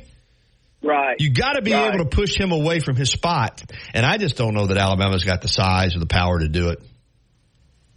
Yeah, they they're lanky. Let's put it that way. Yeah, they're long and lean, but they're not they're not a lot of they're not a lot of beef on that Alabama team. Hey, Cowboy, I got to hit the break, right. man. Good talking with you. All right, it's ten thirty-one. We'll take a timeout and come back with Jeff Spiegel, A B C thirty-three forty, next right here on The Gary Harris Show. Are you ready to... Covering University of Alabama sports, as well as the national and local scene as well. The Gary Harris Show, only on Tide one hundred point nine and streaming on the Tide one hundred point nine app.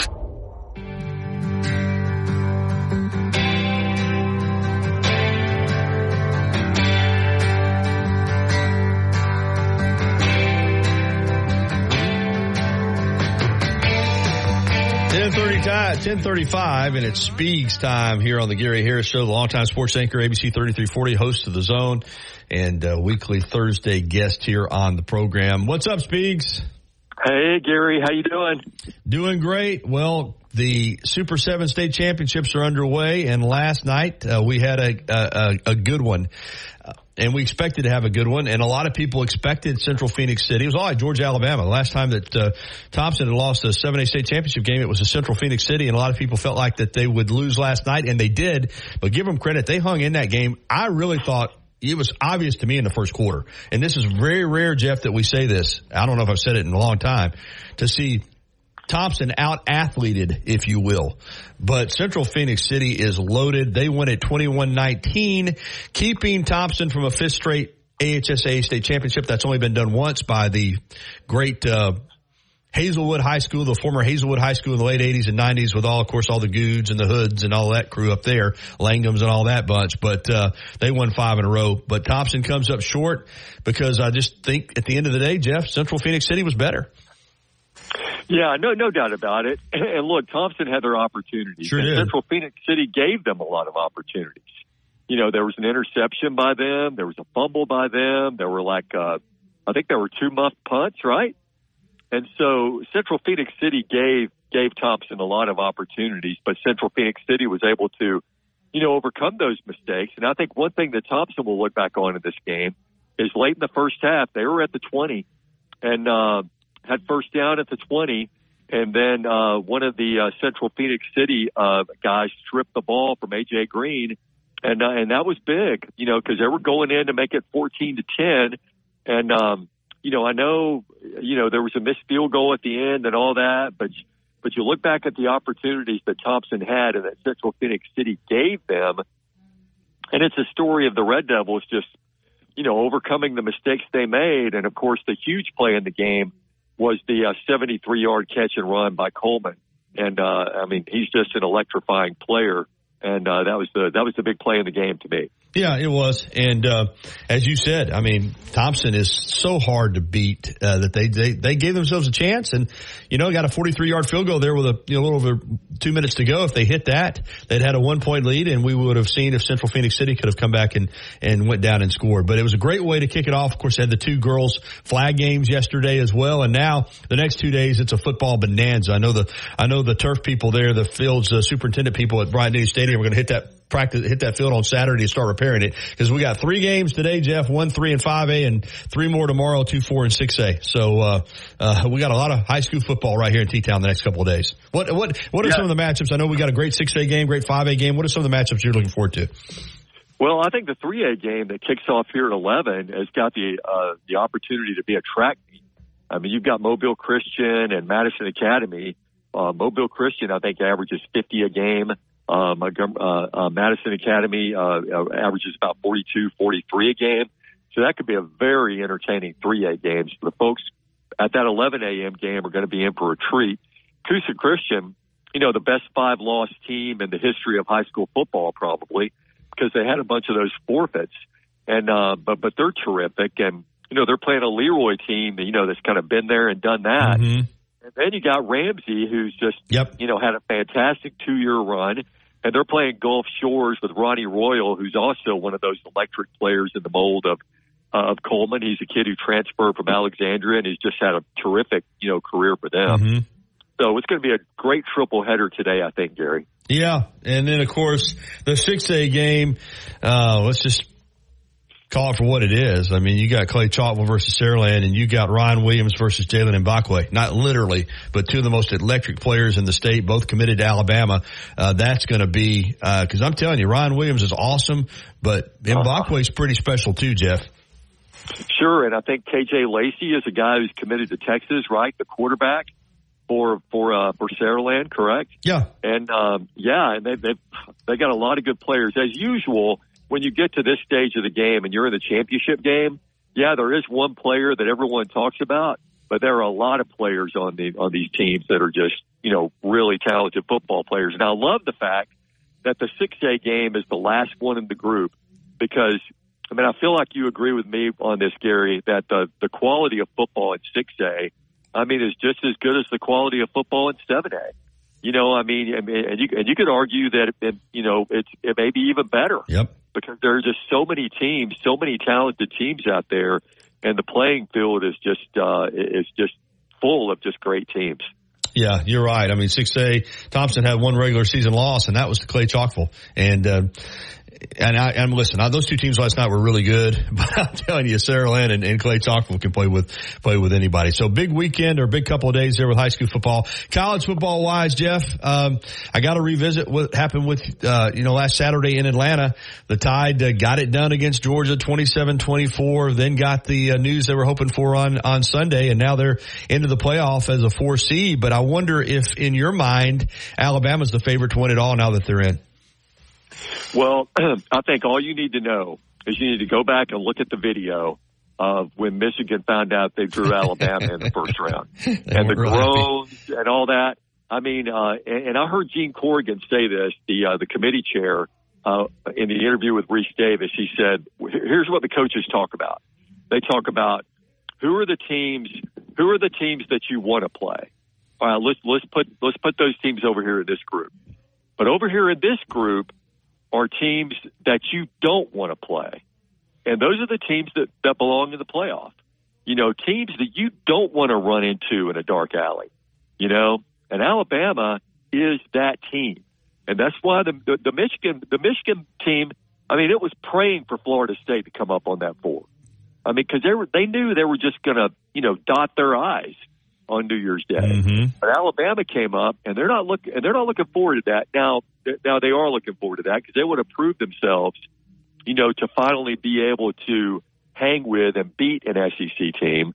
But um, that that's that's just, uh, I, yeah. I mean, I thought if Alabama got in the playoff, I mean, I thought they could win it, and I still believe that just very strongly. Jeff, um you know, I was on another show this morning before my show, and Dudley Dawson, who covers Arkansas, called it fake outrage. And I, and I think there's some truth to that. Uh, I, you know, I don't know that there's as many people that are really concerned about Florida State as they are just mad that Alabama's in. But the thing about it, man, it's it just took the last year, this four-team playoff, for this to happen. But the, the you know, it was always flawed. I mean, you put a four-team playoff in place when you had five Power Five conference, te- you know, conferences, and it just never. We never had a year like this with a logjam. But people are all this shock and outrage. I mean, I'm surprised it didn't happen sooner than this. Well, yeah, I totally agree with you. And look, you know, the politicians need to stay out of this. They don't have any place in this conversation at all. You know, the college football playoff, you know, as you said, was built for controversy like this. And I'm and I'm so tired of hearing, you know, the that they were deserving. You know, we're, we're not looking for the four most deserving teams. If you were looking for deserving teams to be in the playoff, I mean, then just put eight in a hat and draw four, mm-hmm. right? I mean, you're looking for the four best teams, and you know, if you can stand there and honestly tell me that Florida State is a better playoff caliber team than Alabama, or a better playoff caliber team than Texas, I mean, you, you can't. You can't make that argument. And the worst thing that could have happened to Florida State was playing that A C C championship game right after the S E C championship game, because it was like watching paint dry. I mean, it was awful, awful football. And another thing, you know, the Florida State folks are saying, hey, we went two and oh against the S E C. Well, guess what? Alabama went nine and oh against the S E C. That's right. And Florida State's best win is L S U. That's Alabama's third best win. So, you know, the res- the resumes don't even compare. And so, you know, when I went to bed Saturday night, I thought, you know, they're going to put Florida State in. Not because it's the right thing to do, but just because, you know, it's never been done that a Power Five undefeated conference champion is left out. But when I woke up Sunday morning, I said, yeah, they're, they're going to do the right thing and put Alabama in. And if you put Alabama in, you got to put Texas in. So uh, I think they've got the four best teams without a doubt. Yeah, looking looking forward to the playoff, that's for sure. Um, for Alabama, Jeff, specifically, you know, you and I have tracked this team the whole year. And early in the year, I mean, it, you know, they lost to Texas at home, although we know how good Texas is. And, and then that South Florida game, they got through the game with a W, but it was a debacle. And you're coming back home to play Ole Miss. Jalen Milroe's going to be back at quarterback. Nobody really knew how he was going to play. And there were a lot of people picked Ole Miss to win that game, a lot of people. And then a lot of people picked A and M to win at College Station, including me. Uh, a lot of people picked Tennessee to, to win a two in a row. Or, L A, you know, Alabama just kept stringing wins together. And now you look up, and they are twelve and one, nine and oh in the S E C, thirty S E C championships, in the hunt for another national championship. And when you look at what they've got coming back next year, even with the losses that they're going to have in the portal into the N F L, if they win this thing this year, look out for next year, because I think they're going to be better, Jeff. Yeah, yeah, no doubt about it. I mean, this is a team that's loaded, you know, to uh, to win back-to-back championships. Uh, the Milroe story is just amazing. I mean, he just keeps getting better and better. And, and Gary, he's not done. I mean, I think he's going to do some pretty special things in the playoff, too. I mean, uh, this is a guy who's hungry. This is a guy who still plays with a chip on his shoulder and feels like he's got something to prove. And um, and, and I love also the way this team is connected. You know, it, it may be the more, it may be the closest knit team in the Nick Saban era. And I would also say this: I think it's a team that's connected more mm-hmm. to its head coach than any other team in the Nick Saban era. I mean, uh, it, it's pretty special what they've got going on, and, and that's another reason why I think they're going to go two and zero in this thing.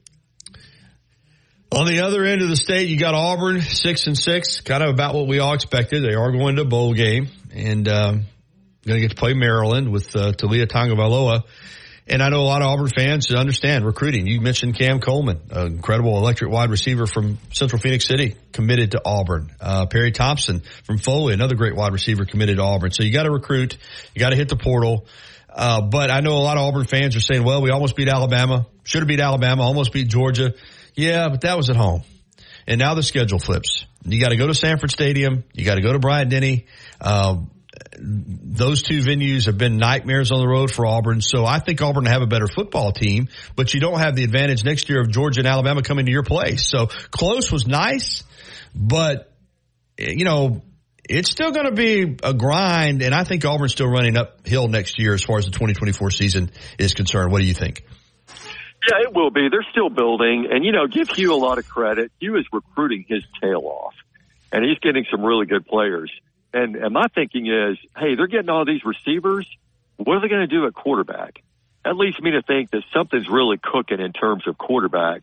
And um, and it le- also leads me to think that, you know, Peyton Thorne and Robbie Ashford may not be the answer, you know, in twenty twenty-four. That uh, Hugh's going to take a good long look at that portal. I don't know why the Grayson McCall thing didn't work out last year. I've heard that may be option A. I've heard Will Rogers might be an option for them, but uh, but there are uh, there are going to be a lot of arms, you know, to choose from in that portal.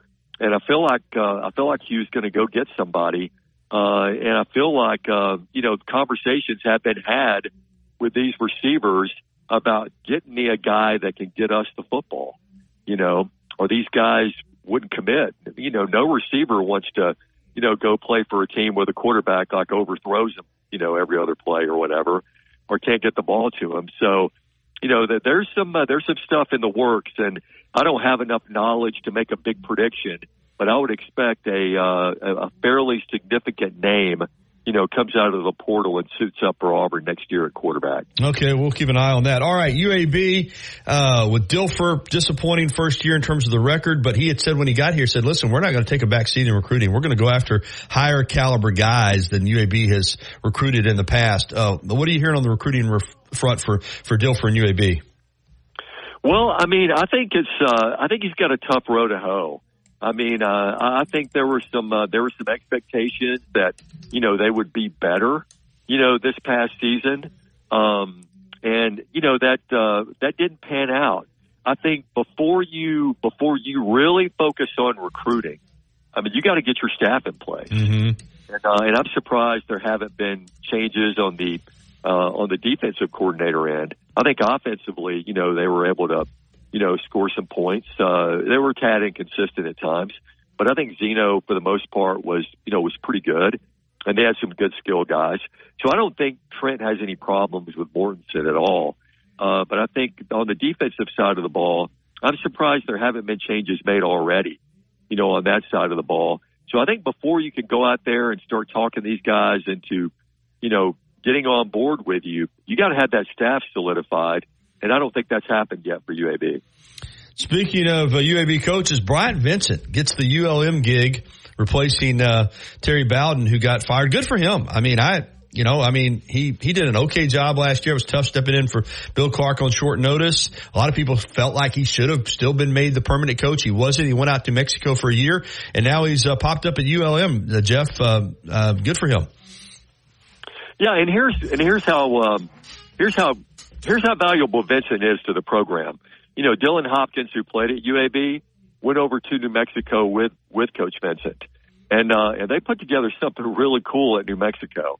I don't know where their offensive stats were like prior to then, mm-hmm. but they were really, really low. And I think they finished forty-seventh, I think, in total offense out of, you know, D one teams.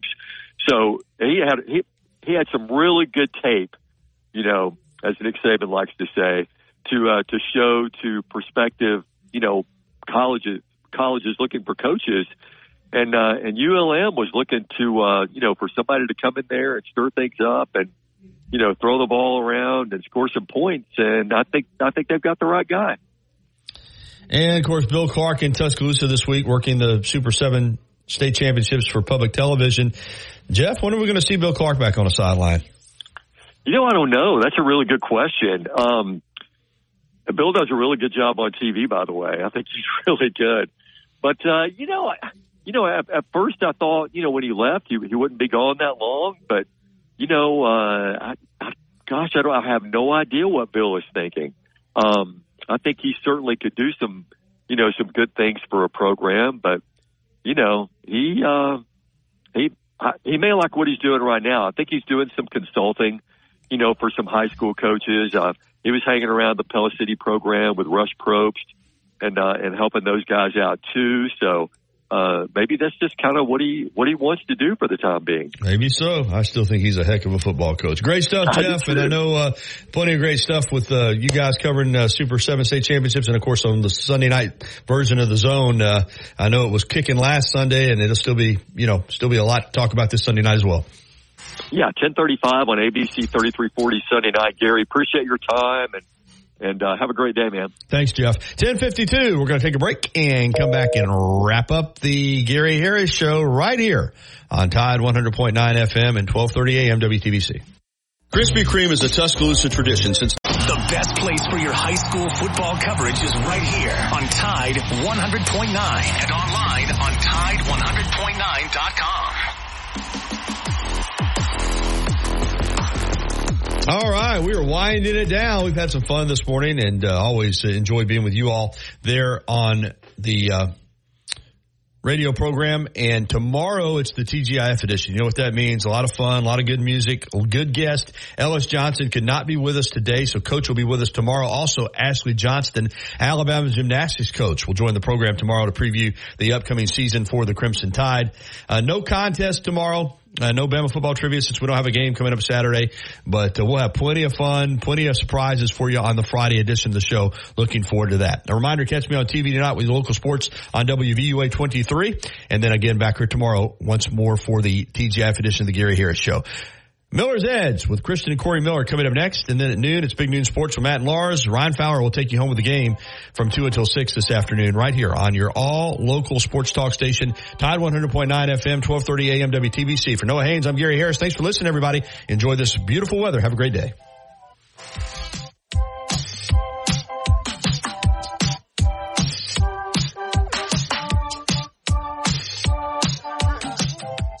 Thank you for listening to The Gary Harris Show on your home for Alabama sports. You know! Tide one hundred point nine and streaming on the Tide one hundred point nine app. A healthy weight